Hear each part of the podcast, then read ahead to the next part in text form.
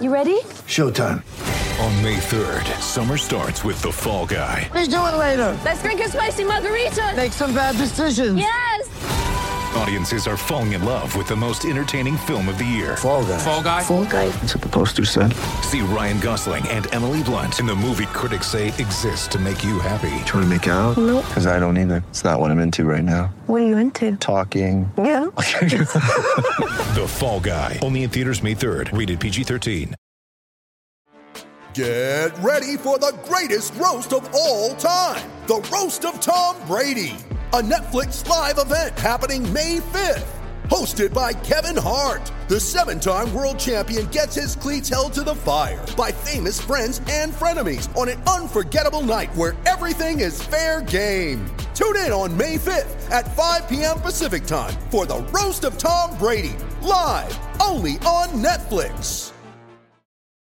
When you need mealtime inspiration, it's worth shopping Kroger, where you'll find over 30,000 mouth-watering choices that excite your inner foodie. And no matter what tasty choice you make, you'll enjoy our everyday low prices, plus extra ways to save, like digital coupons worth over $600 each week. You can also save up to $1 off per gallon at the pump with fuel points. More savings and more inspiring flavors make shopping Kroger worth it every time. Kroger, fresh for everyone. Fuel restrictions apply.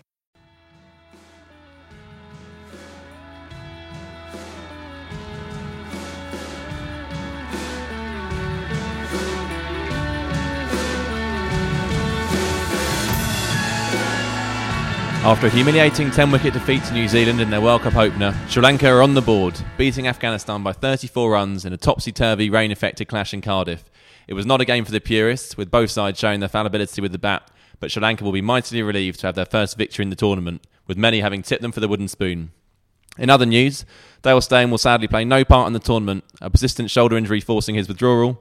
Things go from bad to worse for South Africa. Welcome to the Wisden Cricket Daily Podcast, in partnership with Travel Bag, creating holidays packed full of memories since 1979. I'm your host, Joe Harman. Phil Walker's taking a well earned breather today. This is marathon, not a sprint, after all. And I'm joined here at the Oval by two familiar voices to regular listeners of the show.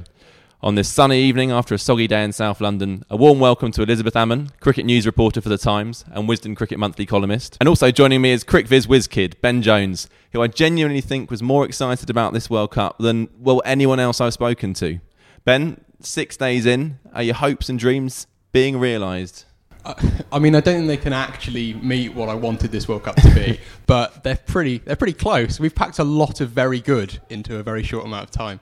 Um, it's it's been unexpected. There's been there's been thrills. There's been upsets. There's been great catches. There's been great bowling. I mean, come on, it's the World Cup. It's I happening worry, like, out there. Ben, I worry, Ben, that you might not be able to sustain this for the next six Too weeks. much too early. Too I'm, I'm having the cricketing equivalent of a sugar rush, but, it's, but it's good for the moment. Anyway, let's go straight into that Afghanistan Sri Lanka game. Uh, ben, what was your moment of the day? Um, it was kind of two pronged, really. Um, the Thisara Perera catch off uh, Hazratullah Zazai, um, who obviously the most important Afghanistan player, really. He's kind of the one that could win the game for them. Um, and he kind of pulls it down to fine leg.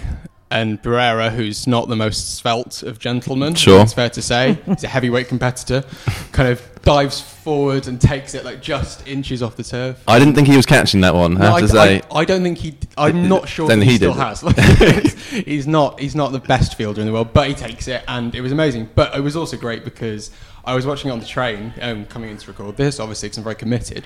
Obviously. Um, and I was watching it on my phone, and there were a few other people on the kind of four seat around me on the train, and in the few overs before they were like, "Oh, what are you watching?" I was like, "Oh, you know, Afghanistan, Sri Lanka." And they were, oh, Afghanistan play cricket, da, da, da, da, and bring them all in, and it was perfect timing because it's like, oh, suddenly this like slightly rotund gentleman dives forward and takes an incredible catch. And I'm like, that is amazing what you've just seen. And That is some- cricket. I was Right. like, that is the World Cup right there. Is four random strangers on a train between Oxford and London watching a Sri Lankan take a catch off an Afghani batsman. I was like, that, that's what it's all about, really. That's the World Cup right there. Um, Lizzie, I mean, there was a stage there where it was looking quite painful for Sri Lanka uh, when Afghanistan got off to a flyer in that innings. Uh, are you relieved for Sri Lanka that because it was it was starting to look quite bad for them in this tournament? Well, I mean, they looked an absolute rabble and bizarre selection decisions coming into the tournament. And that first game, I thought, oh, this could be, uh, they could genuinely not win a game Mm. for this entire group stage. Yeah. Um, and I'm not sure that's good for the tournament or good for world cricket or, or, or any of that. I, um, it, it is. I, I just have such an affiliation with the Afghanistan team because they're all so joyful and so wonderful that I would rather have. Um, I'd rather they won, but it's good for the tournament. I'm going to take the corporate view. Yeah, I, I think I'd agree with that. Um, Lizzie, we'll come to your moment of the day because I know it's not from that game specifically. My moment was uh, Mohamed Nabi's three wickets in an over. Um, he'd already tightened things up after Sri Lanka had really got off to a flyer. Um, then Thirimanne played on. Two balls later, he had Kusal Mendis caught a slip, and then from the last ball of the over, he has Angelo Mathews also caught a slip. Um, three wickets in an over. Sri Lanka have slipped from 144 to one uh, for one to 146 for four. Uh, he didn't spin it much, possibly at all. Ben, you can probably tell me the, the stats on this. Oh well, well, I mean the stats on the spin are as you'd expect. It barely moved off the straight. Yeah. But the point is, it was one of the slowest balls he's bowled like in the last year. He's he, he tossed it up so much, Right, and Gave it so much air, which is one thing if you're Rashid Khan and you, you've got all the whip of a leg spin.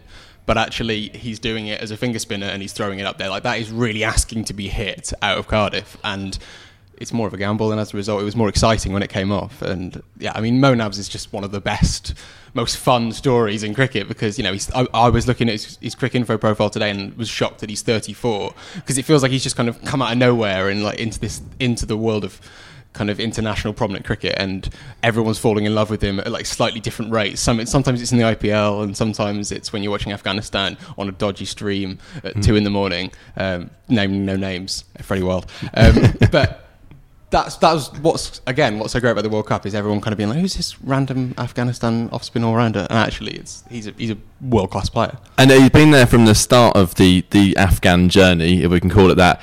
Um, four for 30, I should say, from his nine overs today. Um, as you say, 34 now. Uh, I've got a quiz question for you. How many international teams do you think Mohamed Nabi has played against?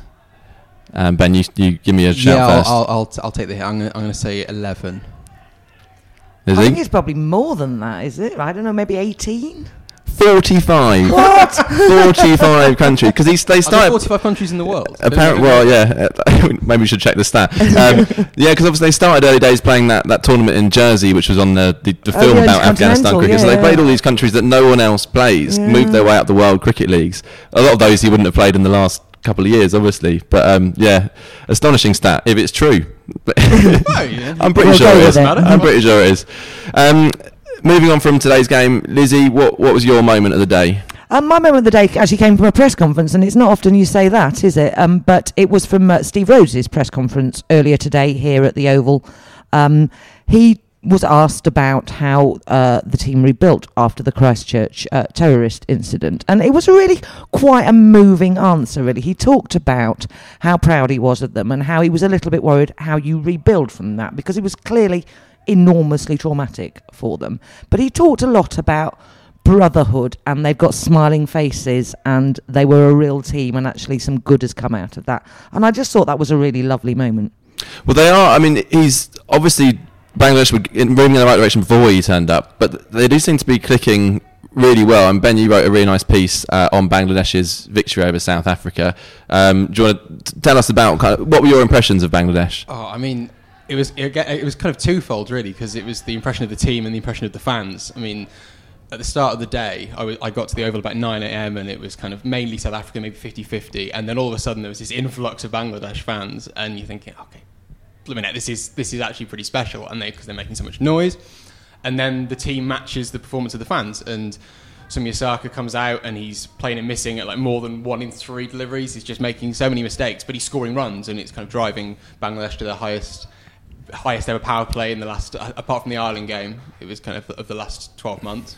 And they played so few defensive shots, and they just kind of came out and they, they kind of took the moment of this is our first game in the World Cup, and we're going to make it count. And they made their highest ever ODI score, and then they defended it with brilliant spin bowling. And by they're, they're, they're training outside at the Yeah, moment. if you can hear it. that's the them playing. They're playing football. That's why they're so excited. yeah, obviously. I mean, yeah, not quite as loud as the fans were on Sunday, but they're kind of pretty close for, for 15 guys. But it was it was amazing, and the Oval is a wonderful place to watch cricket when you get neutral fans in as well, because mm. you realise that actually London's London's an amazing city for that in terms of its demographic, and suddenly it was full. And we saw that again in Nottingham the other day with all the Pakistan fans, and yeah, it, it was it was a wonderful occasion, and it kind of sparked the start of the World Cup for me because it felt like this was the moment where something unexpected first happened, Yeah. and also where something kind of truly historic happened. It was the best thing that Bangladesh have ever done with the bat, and they've done it on the biggest stage of all.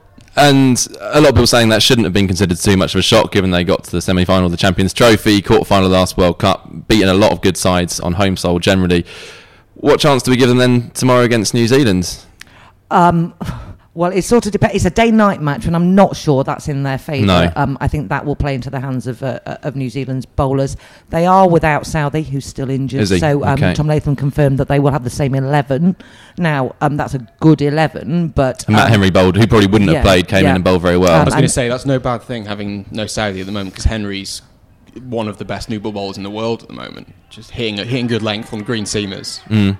But they're riding high. They seem full of confidence. You know, I've been watching them training, and they're out there. They sound. I mean, they sound full of beans, don't they? Out there play, playing football. Um, I, I- I really think tomorrow actually might be a really good match. A really two two sides who could give, make make it really entertaining. Well, it'll be interesting because obviously the other game that's happening Is at roughly the same time is probably the more prominent one. But actually, we might be in for a thriller um, at the Oval. Hopefully, that's the one I'm going to. Um, chatting about South Africa leads me on to an important question. Ben Jones, what kind of laptop do you have? Um, I'm not quite sure. I think it's a HP Pavilion. Um, Right. I mean, I was hoping for your sake it was kind of one of those Mac Airs rather than chunky thing because for those of you who didn't see it, Ben Jones's tweet on May the 27th read, "If South Africa don't go further than Australia, I will eat my laptop." Didn't say I didn't want to eat my laptop though. Like, I, okay, right. I see. quite- Is that that's the route you're going down? Um, I mean, it's a bit mean to pick out a pre-series prediction because we've all made them, and, and No, apart, apart, apart from me, obviously, everyone's Phil, getting them all Phil wrong. pulled But you up on your your uh, route comment which is yesterday. absolute crap as well. but anyway, No, I mean the the thing with obviously Dale Steyn now withdrawing is it's given me a very convenient crutch um, to kind of aid my argument. The point, the reason I said that ahead of the World Cup is because you look at that attack of Lungi Ngidi, Kagiso Rabada, and Dale Steyn, aided by Imran Tahir. That as a foursome at the very least is incredibly good. Like that that's that's the best four bowlers in any team in the World Cup aided by a very secure batting lineup. And as we've seen, it's not been a 320 par World Cup so far. It's been more of a kind of you get 300 during the game. Mm.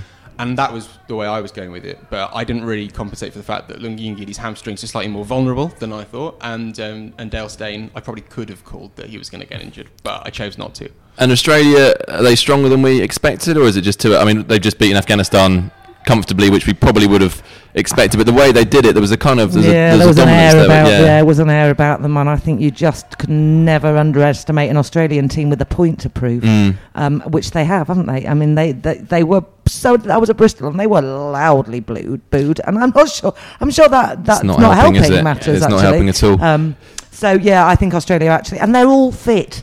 They're, all, they're, they're not they're not got injury worries, have they? And they all look fit, and they look fit in the field, and they look fit in training. And you can't say the same about South Africa. Well, that was what I was going to say is that if you take away the two best seamers from any side, Yeah. they're going to be in trouble. Like if Australia lose to, if they lost Starc and Cummins, the guys coming in, well, I mean, it's pro- it's maybe someone from the JLT who's done very well, but it's not high-profile bowlers. It's, it's maybe Behrendorff being promoted into the team, but it's maybe Peter Siddle coming into the 15. It's Mm. not, these aren't great players, and it's the same across the board. Or We- we- Hazlewood as well, who was I'm, I'm not convinced that they want Hazlewood in the ODI. they just I want think him they wanna rest, save rest him, of the. Ashes. Quite yeah. likely too. Um, Apparently not very happy about that. Well, you wouldn't be, would you? The World Cup's so great, as Yeah. we all know. Um, but I, yeah, I, I'm still not convinced about Australia at this stage. I like, I obviously think there's a lot of talent in that side, but I think that they are, they've still got a team to win the 2015 World Cup, and I think as everyone gets a bit more comfortable and people realise that not every single innings in this World Cup is going to matter because there's there's room for error. You can you can go out and try and get 360 and lose, and it's fine. People will lose that pressure fear, and people will start to batter Australia. I think. I We think. hope. We hope. I, I'm not going to eat a different part of my technology collection, maybe my iPod or something, but that's basically like you're doubling, It's not much doubling down. Excellent. Um, we should also talk a bit more about Dale Steyn because cricket can be pretty cruel sometimes. Uh, he won't play in, in another World Cup. Obviously, he might not play another ODI. Quite, quite likely. Um, his last act in the World Cup will be being hit for six by Grant Elliott, collapsing to the ground at Eden Park and scaring and staring into the Auckland night sky, which is pretty brutal for the best bowl, best fast bowler of the of modern times. Yeah, I mean, Faf was. There were, there were some pointed comments from Faf in his press conference earlier about whether or not, on the eve of his last World Cup, he should have actually gone to the IPL. Um, and whether he should have not. Oh, really? Interesting. Yeah, I mean, he didn't say exactly those words, but he, he, made, he, he referenced. Well, Steyn's clearly a really likable guy, and everyone wants to think the best of him. But it maybe was a, a slightly odd choice. But part of the point was that RCB were in all kinds of trouble, and they were they were probably, you know, called him and made him a very good offer and said, right, come on, you you want to be on the highest stage ahead of the World Cup, get some match practice. If he goes and does a Jos Buttler and has an incredible end to the IPL and then goes into the World Cup and win in incredible form, then we're probably all lauding the decision. Um, so it's it's double edged. That's tough, isn't it? Because he hasn't played a lot of cricket over the last year or so. So you can understand that desire to, to get into Exactly. rhythm. Get It's obviously all just backfired on him.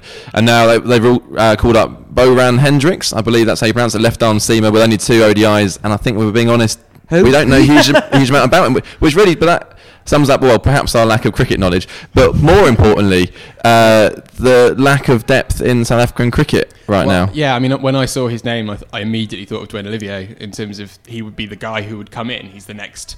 I mean, he might have even been in the squad. Um, and South Africa have been unlucky with injuries. He would have come in before Morris, you'd have thought.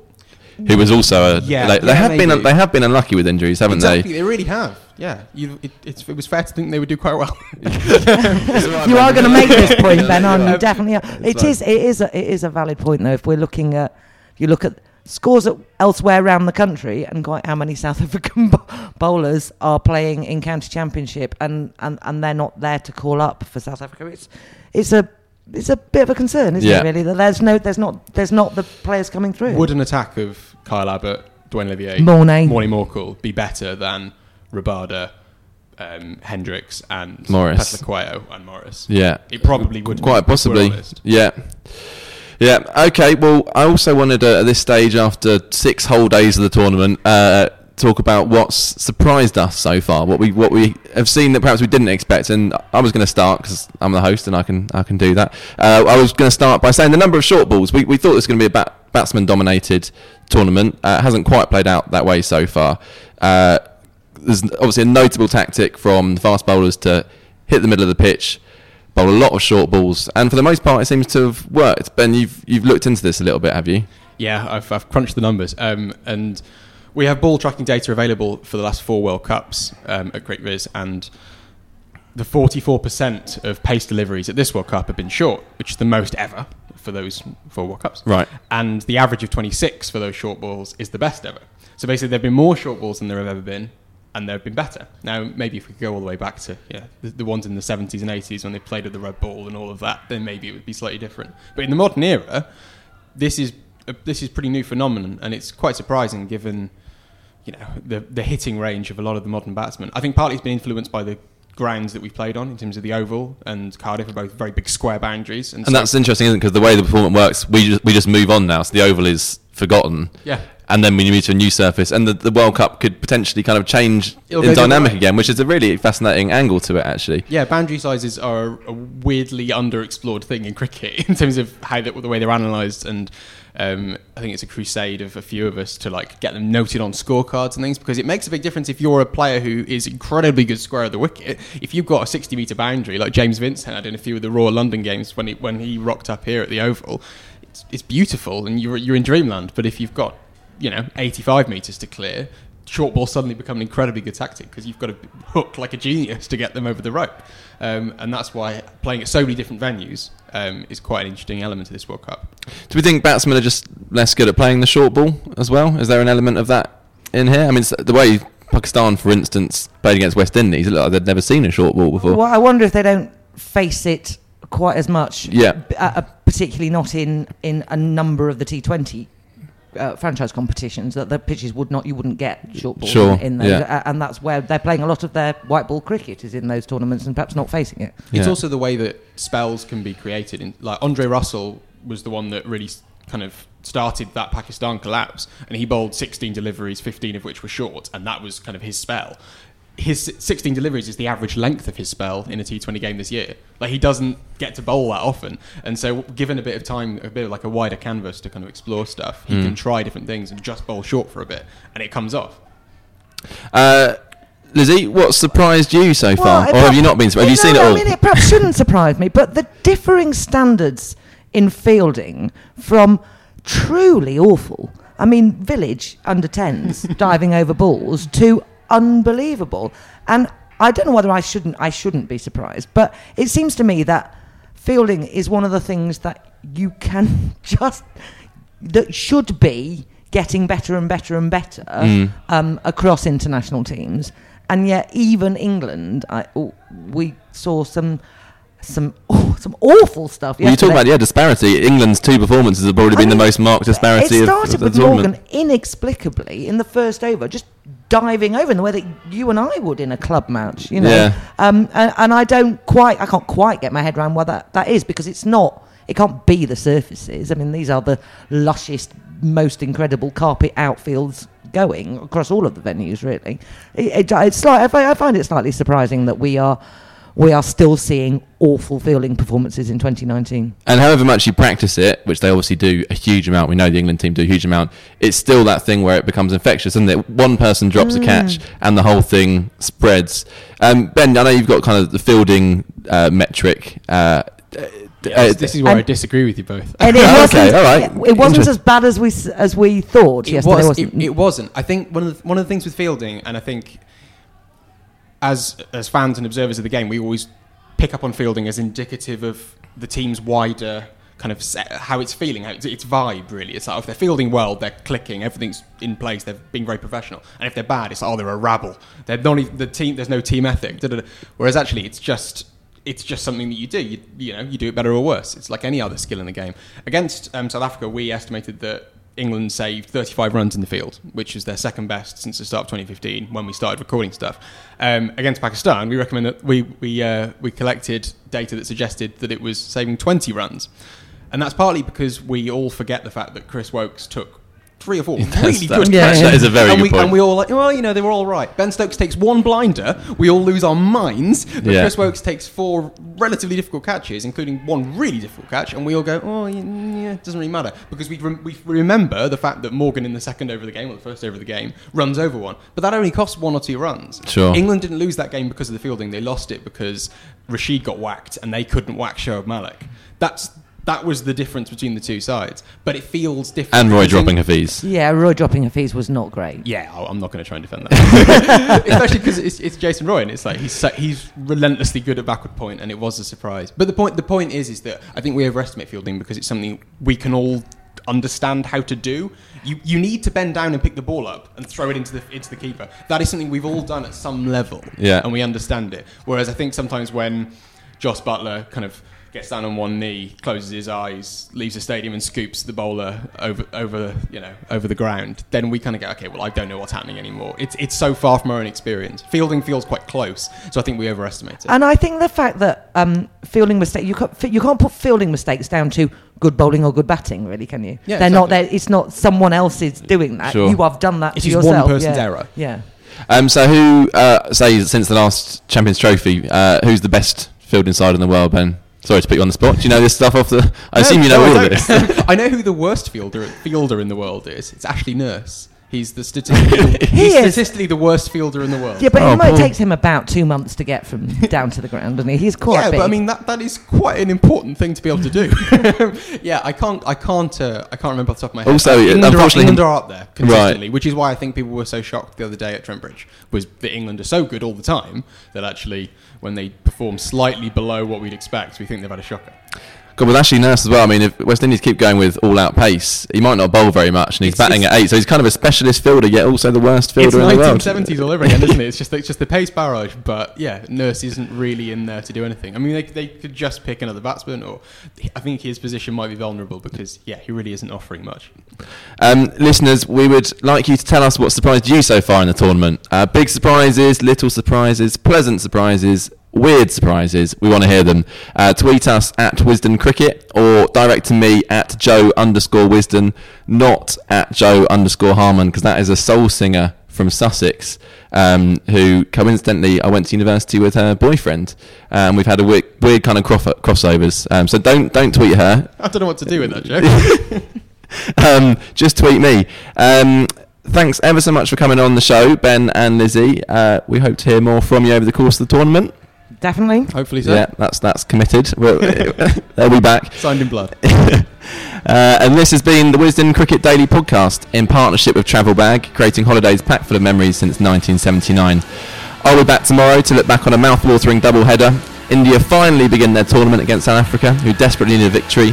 And then uh, later in the day, New Zealand and Bangladesh, who each won their first game, face off at this very ground at the Oval. Phil Walker will be back alongside me, and we'll also be hearing again from South African writer Daniel Gallen, who was less than impressed with his team's performance against Bangladesh. Can fast men cause an upset? Don't forget to subscribe on the podcast app or Spotify.